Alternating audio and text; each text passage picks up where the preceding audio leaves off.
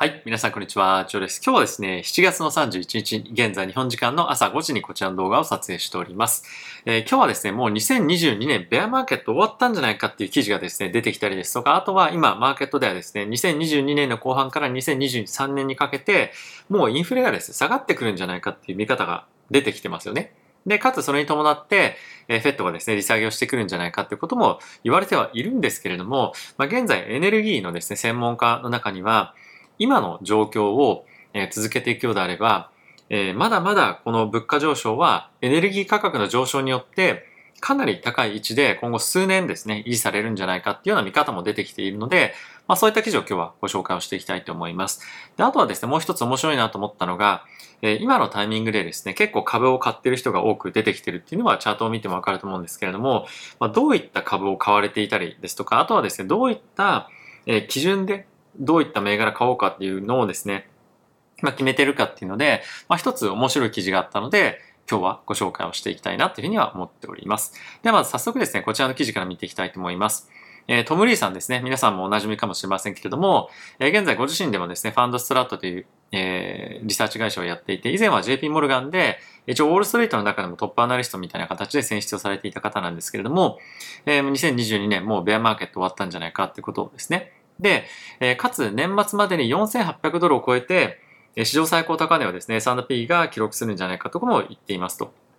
で、これ具体的にどういったデータを使ってるかっていうのは、まあ、この中では語られてはいないんですけれども、まあ、彼としては、えー、ものすごく急に、急激に落ちれば落ちるほど、まあ、急激に反発しますよと。で、まさにこれが、えー、コロナショックの時に彼が言っていたことなんですけれども、で現在に関しては、まあそんなに大きな下落ではないんですけど、まあ大きいっていうかまあ急な下落ではないんですけれども、まあこういった局面でも上昇していくタイミングでは、下落の大体半分ぐらいの時間で大きく上がっていきますっていうのを言ってるんですね。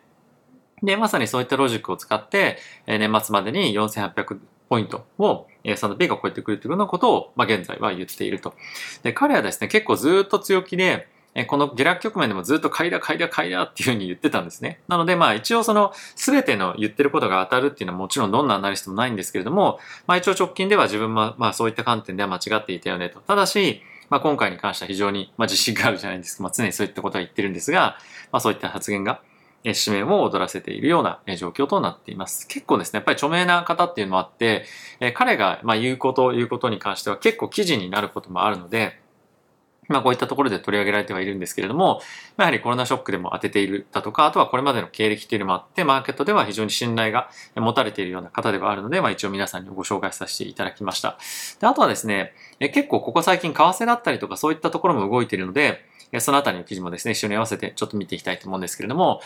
はい。その前ですね、このチャンネルは FXTT 様にスポンサーになっていただいております。FXTT はですね、一つの口座を開けるだけで、株、為替、仮想通貨、まあ、あとコモディティですね、の取引ができるプラットフォームとなっております。で、今現在ですね、7万円上限とした100%入金ボーナスというのをやっていたりですとか、あとこれ常にやってるんですけれども、入金額に対して30%のボーナスが付与される。そして、口座開けるだけで5000ドルの、まあ、5000円ですね、分のボーナスがもらえるということもありますので、まあ今非常にマーケットがですね、ぐわーっと上がってきていて、まあ結構取引活発になってきているので、まあそういったところのリスクテイクみたいなものも、まあそういったボーナスを活かして、えー、取っていただけるといいんじゃないかなと思いますし、まあ、あとはちょっと、まあ、そんなに、マーケットの今後、まだまだ、あの、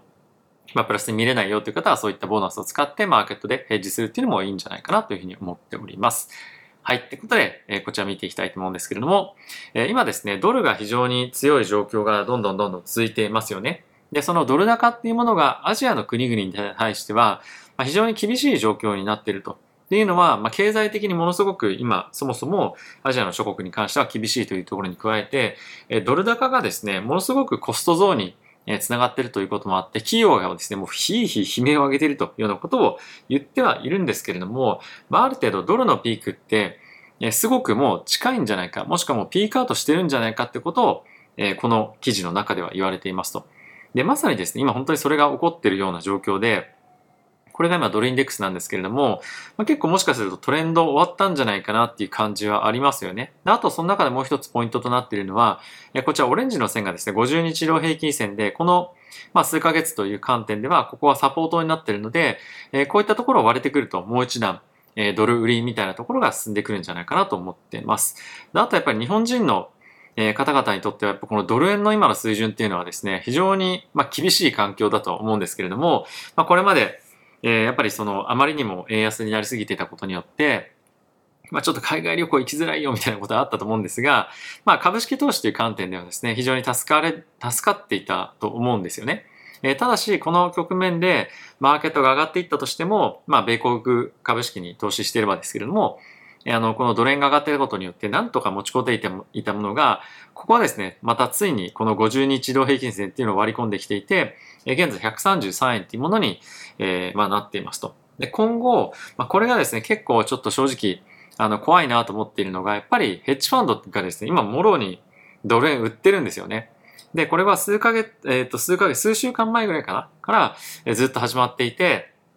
やっぱり上値の、あの、どこまで行くかっていうのは一つ、まあ不安要素ではあった一方で、まあ結構ですね、もう、えー、ドルの金利のピークっていうのが、えー、まあ近いんじゃないか、もしくは、まあ、かなり円が売られすぎていたので、まあこれの反転っていうのを、え、狙っていたっていうのも結構あると思います。で、実際にですね、これ FXCT の、えっ、ー、と、トレーズ、トレーダーズインサイトっていうページ、まあこちらにですね、取引っていうところに、えっ、と、この FX トレーダー情報っていうのがあるんですけども、これをクリックしていただくとこのページに行きますと。で、現在ですね、マーケットで取引をしている人たちの、えー、非常に多くのアセットクラス、何を取引取引しているかっていうと、ビットコインとドル円と、あとゴールドなんですね。ゴールドっていうのもここ最近、FOMC をきっかけにものすごいドーンと上がってきていて、結構やっぱりマーケットとしては、まあ、リセッションというか、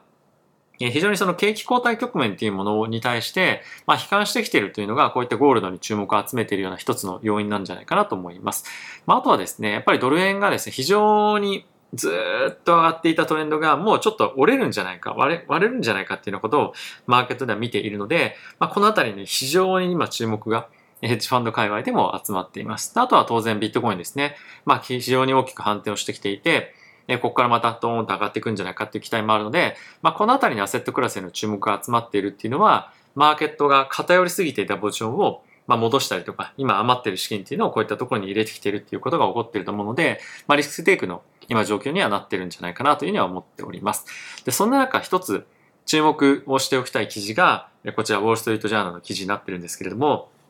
今っていうのはさっき申し上げた通り、アメリカもしくは世界の景気が後退することによって、物価っていうのもまあそれに従ってですね、まあ自然と減あの減速していくんじゃないかということが、まあ今言われているとは思うんですけれども、まあ一部のですね、こういったエネルギー関係の、まあ、専門家の方に方にしてみると、いやいやまだまだエネルギー価格っていうのは非常に高位安定をしていくので、それに伴って物価っていうのも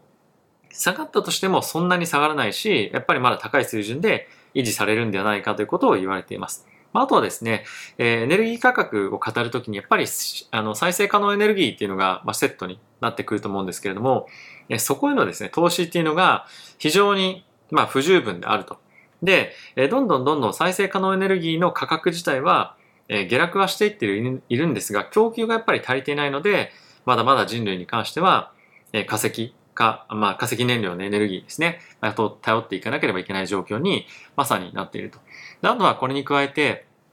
えー、地政学的なリスクっていうのがやっぱり非常に大きくて、やっぱりロシアだったりとか、あとはロシアがですね、非常にここ最近仲良くしている、まあ、ブリックスの、まあ、面々ですね。まあ、そういった国々に関しては、まあ、やっぱり彼らの、まあ、その収入源としては非常に原油ですとか天然ガス、そして、まあ、その他諸々の、まあ、コモディティっていうのは非常に大きなあの、まあ、要素なんですよね。で、それをみすみすですね、供給を肩にすることによって、え価格をですね、あの、潰すってことはないと思うので、えまだまだやっぱり高くこの維持されているような環境をまだ続けていくんじゃないかっていうような見方が非常に強くあります。で、今の一応マーケットのシナリオとしては、景気減速イコール、えー、物価も落ちてくるってことだと思うので、おそらく今後長期的なあのマーケットを見ていく中で、リスクのパターンっていうのはいくつかあると思っていて、一つはアメリカの、まあ、および、まあ、世界経済でもいいんですけれども、景気が思ったよりも強い。それによって、え物価のですね、下落するタイミングが、まあ、後ずれになるんじゃないかということが一つありますね。であとは、えー、物価がですね、あの、景気が減速したんですけれども、物価が思った以上に下がってこない。まあ、下がったとしても下げ幅が非常に小さいっていうのが、まあ、リスクに、かなと思います。なので、まあ、こういったパターンを考えてみると、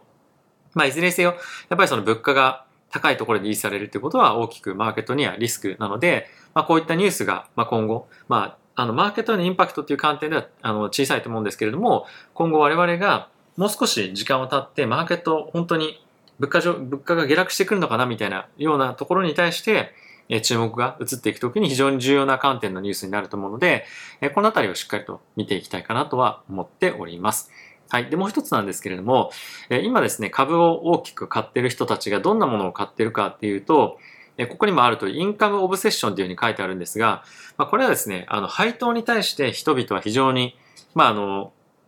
前向きに見ているというようなことですね。っていうのも、これまで非常に大きな現金を手元にファンド、もしくはま個人投資もそうですけれども、まあ、置いていると。で、それをじゃあ、いざお金入れようとなった時に、ものすごくリスクが高い大きな、まあそういった銘柄だったりとかにドーンと入れるっていうよりも、まあ、ちょっとやっぱり心配だから、ある程度、まあ、配当とかでも入ってくるような、ちょっとディフェンシブな銘柄にですね、お金を入れようっていうふうに、まあ、当然なると思うんですよね。なので今そういった、えー、非常にですね、配当が、まあ、しっかりと入っていきやすいような銘柄だったりとか、まあ、あとはですね、あの、クレジットマーケットっていうふうに言われるんですけれども、まあ、クレジットって何かっていうと、いわゆる社債なんですね。社債のマーケットに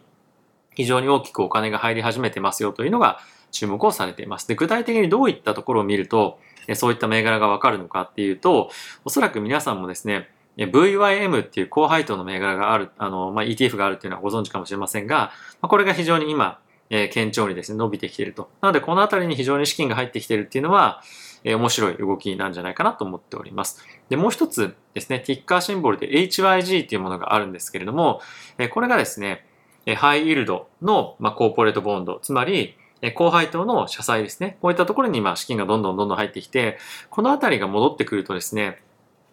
かなりマーケットとしてもリスクセンチメントの回復底打ちみたいなところが見えてくるんじゃないかなと思うので、結構今いい動きしているので、まさにさっきの記事が言っていたようなことが、ま起こっているというような状況ですね。で、ここでもう一つ気になるポイントとしては、一番最後の方に書いてあるんですけれども、気をつけなきゃいけないのは、まだまだ企業によっては、その配当金を削るっていうことも起こり得るので、そういったことがないような銘柄に、ま入れましょうと言っています。まあこれは、あの具体的にどこがいいですよっていうのはあの言及しないでおきたいと思うんですが、やっぱりその財務諸表だったりとかを見て、どんどんどんどん利益額が減っていったりとか、まあそういったフリーキャッシュフローが少なくなってきているところに関しては、まあ、配当に資金が回しづらくはなっていると思うので、まあ、そういった観点で、まあ、しっかりとこの会社って本当にこの配当を維持できるのかどうかなっていうのは、まあ、買う前に、まあ、しっかりと注意をしておいた方がいいポイントなんじゃないかなというふうには思っております。まあ、いずれにせよですね、株式マーケットには資金が戻ってきているというのは、まあ、確実に今起こっていることだと思いますし、まあ、この状況っていうのはおそらく、まあ、数ヶ月は続くんじゃないかな。まあ、1ヶ月は少なくとも続くんじゃないかなと思ってます。で一応ですね、マーケットでは、8月のタイミングの CPI とかが強く出ると心配だよねっていう話も今後出てくると思うんですけれども、まあ、やっぱりとさっきも言ったみたいに、